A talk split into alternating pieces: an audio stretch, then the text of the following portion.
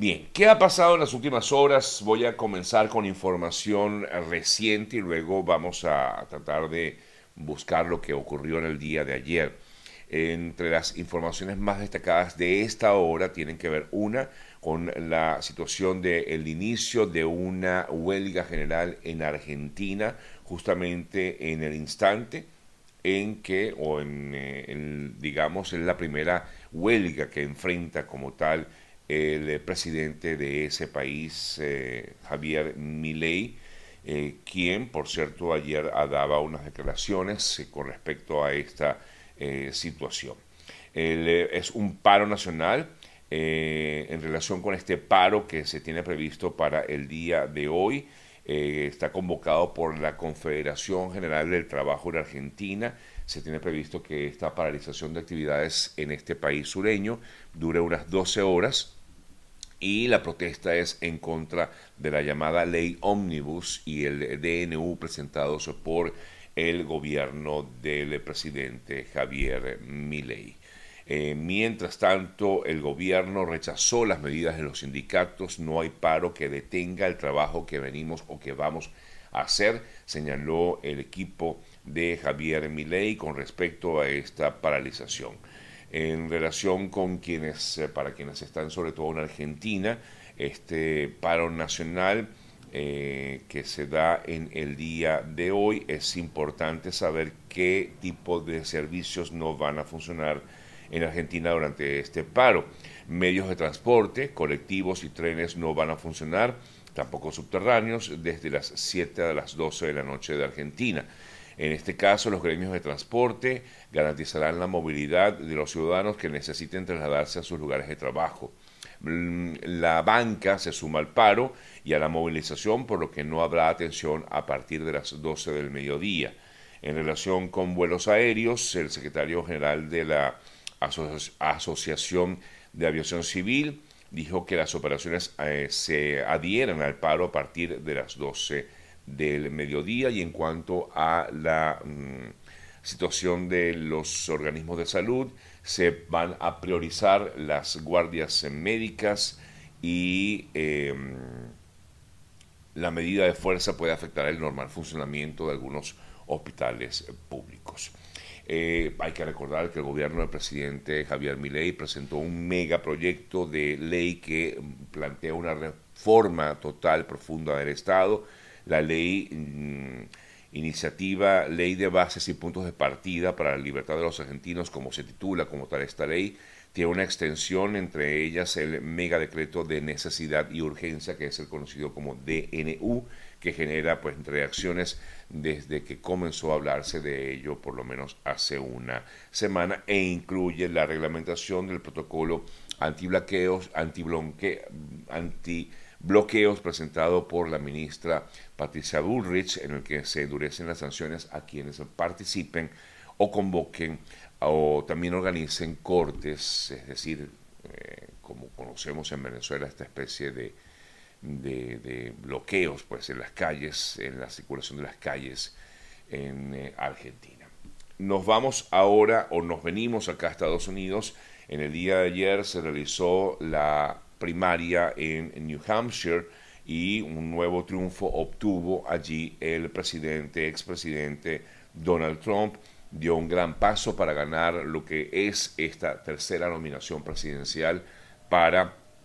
lograr entonces ser el candidato por parte del Partido Republicano para las elecciones de este año 2024. Ganó estas elecciones en New Hampshire, sin embargo, su principal rival, la prácticamente la única que queda de pie, eh, Nikki Haley, quien fue gobernadora del Carolina del Sur, dice que no va a abandonar la carrera y que más bien ahora se prepara para lo que va a ser las primarias en su estado natal, Carolina del Sur.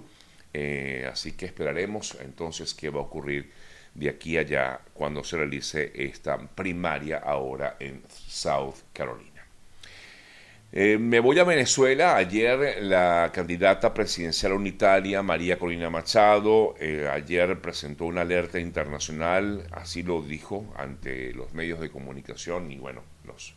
colegas que cubren la, a la, mm, candidata presidencial sobre todo luego de la detención de dos de sus jefes de campaña recién nombrados eh, por parte del equipo de Machado. Eh, fueron detenidos de manera arbitraria y además de una manera eh, impresionante que incluso, lo digo así porque se pudo observar el momento en el que por lo menos el dirigente que, que, comanda el, la campaña de María en Vargas se fue detenido prácticamente como una especie de secuestro, según se pudo captar en una cámara de seguridad que vio el momento o que justamente agarró ese momento en el que estaba siendo detenido el eh, representante de 20 Venezuela en Vargas, eh, Juan Freites. También ocurrió lo mismo en el caso de Luis Camacaro en el estado de Yaracuy. Esto ha generado que, por supuesto, María Machado haga un llamado a la comunidad internacional de que hay que ponerle definitivamente un parado a esta locura que está ocurriendo en el país, porque eso, y, leo textual lo que dijo Manacolina, eso es lo que la furia bolivariana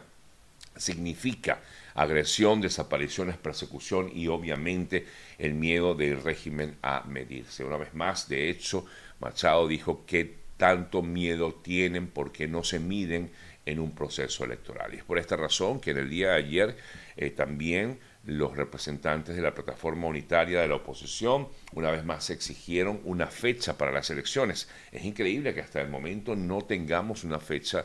para este proceso electoral que se tiene previsto realizar en este año 2024 en Venezuela y por eso es que María Corina una vez más insistía en que le den la fecha no solamente María Corina sino también como ya comentaba la plataforma unitaria.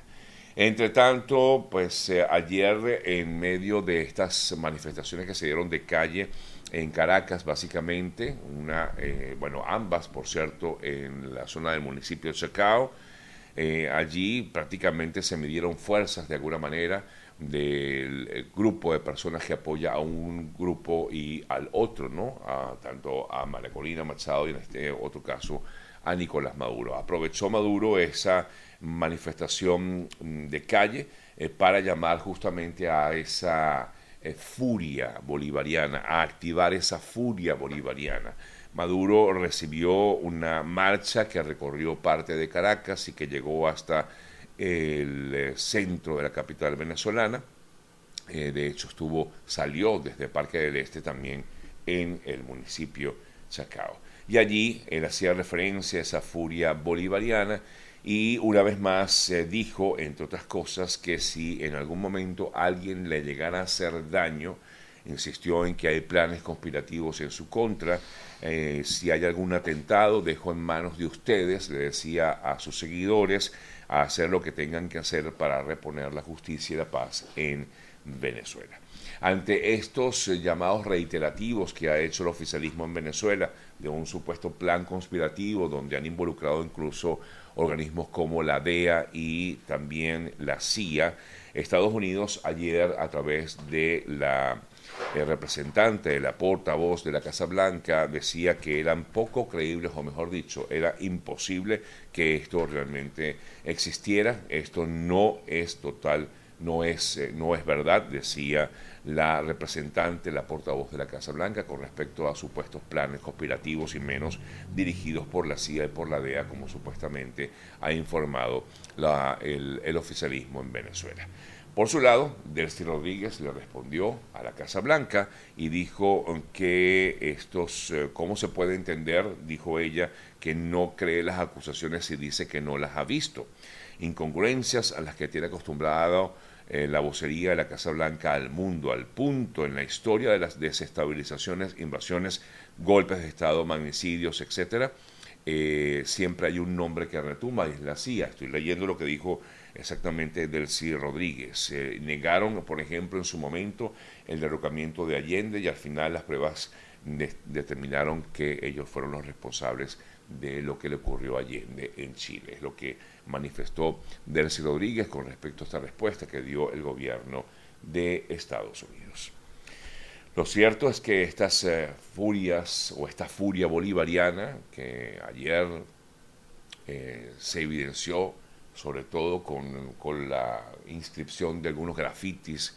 en varias partes del país, en Venezuela, en sobre todo sedes de partidos de oposición. Por su lado, el dirigente político Luis Ratti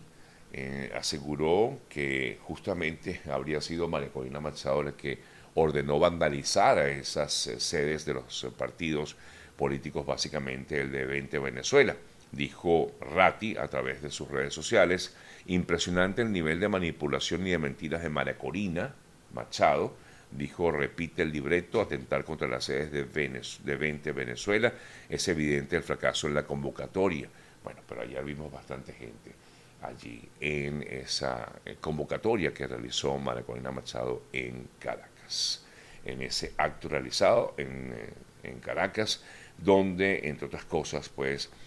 presentó la Gran Alianza Nacional que agrupa a varias organizaciones políticas y sociales de todo el país. Así están las cosas, pero mientras tanto, amigas, amigos, todavía eh, tenemos, no tenemos una fecha de elecciones y siguen siendo detenidas personas por temas políticos, o por lo menos hasta el momento no se sabe de estas dos personas que pertenecen al equipo de María Corina Machado y detenidas además de una manera eh, total y absolutamente arbitraria. Son las 8 y 15 minutos de la mañana. A esta hora, amigas, amigos, quiero comentarles acerca del trabajo que realizan los amigos de GM Envíos para todos aquellos que quieran hacer sus envíos, bien sea a Venezuela o gran parte de Latinoamérica. Contacten al equipo de GM Envíos, lo pueden hacer a través de su cuenta en Instagram, arroba GM Envíos o también pueden hacerlo vía eh, telefónica al 305-930-2660, 305-930-2660 es el contacto telefónico del equipo de GM Envíos para todos aquellos que quieran hacer esos envíos con tranquilidad, confianza y seguridad hasta Venezuela y gran parte de Latinoamérica. Bien, amigas, amigos, vamos con más información en torno a la posible presencia del tren de Aragua en Estados Unidos, sobre todo en Chicago, luego un trabajo realizado por el equipo de Telemundo Chicago investiga, que entre ellos está nuestra querida colega Mariana Reyes, eh, que fue la que presentó como tal este trabajo, pues bastante se está hablando ahora nuevamente de la supuesta presencia de estos miembros del tren de Aragua. La patrulla fronteriza de Estados Unidos eh, dijo que efectivamente investiga a 38 presuntos miembros porque no hablan directamente de que son, pero creen que posiblemente estas personas sí tienen algún tipo de vinculación directa con esta banda delincuencial que ha hecho de las suyas en prácticamente toda Latinoamérica y sobre todo con lo que fue la detención reciente de una persona vinculada a un asesinato aquí en la ciudad de Miami. Me voy hasta Ecuador. El presidente de ese país, eh, Daniel Novoa, decretó que a partir de ayer el toque de queda, lo comentábamos ayer, pero no teníamos la definición como tal de lo que iba a ser el presidente ecuatoriano, pero efectivamente el toque de queda regirá en niveles altos, medio y bajo. El eh, pasado 8 de enero recordamos que Novoa eh, ordenó un toque de queda desde las 11 de la noche hasta las 5 de la mañana en todo el país, pero ahora pues hay una flexibilización incluso las clases van a volver a ser presenciales. Mientras eso ocurre en Ecuador, eh, se supone o se presume, ayer hablaba un fiscal, el fiscal de una zona ubicada en la frontera con Ecuador, entre Chile y Ecuador, el fiscal de la zona de Tarapacá, quien se refería a la situación difícil que vive en la frontera o que se vive en la frontera cuando hay eh, sigue habiendo, existiendo pasos inhabilitados y por allí pasan muchísimas personas sin ningún tipo de control. Y es por esto que el fiscal de Tarapacá decía que es muy probable que este líder negativo eh, que mm, pues escapó de una cárcel de Ecuador y que originó toda esta ola de violencia en Ecuador en los últimos en las últimas semanas eh, Fito Macías habría entrado habría ingresado a Chile. No tenía seguridad, decía el fiscal, pero cree que así es, tomando en cuenta de que la familia del Fito Macías habría sido encontrada en Argentina y por ello piensa él que efectivamente estaría esta persona, el Fito Macías, en Chile. En Colombia, el alto comisionado para la paz de ese país anunció que se prolongarán por otros seis meses o se prolongará por otros seis meses el cese al fuego con la guerrilla del Ejército de Liberación Nacional. Eh, hay un acuerdo, se dijo, falta que ahora el gobierno emita el decreto y que den la orden de cese al fuego.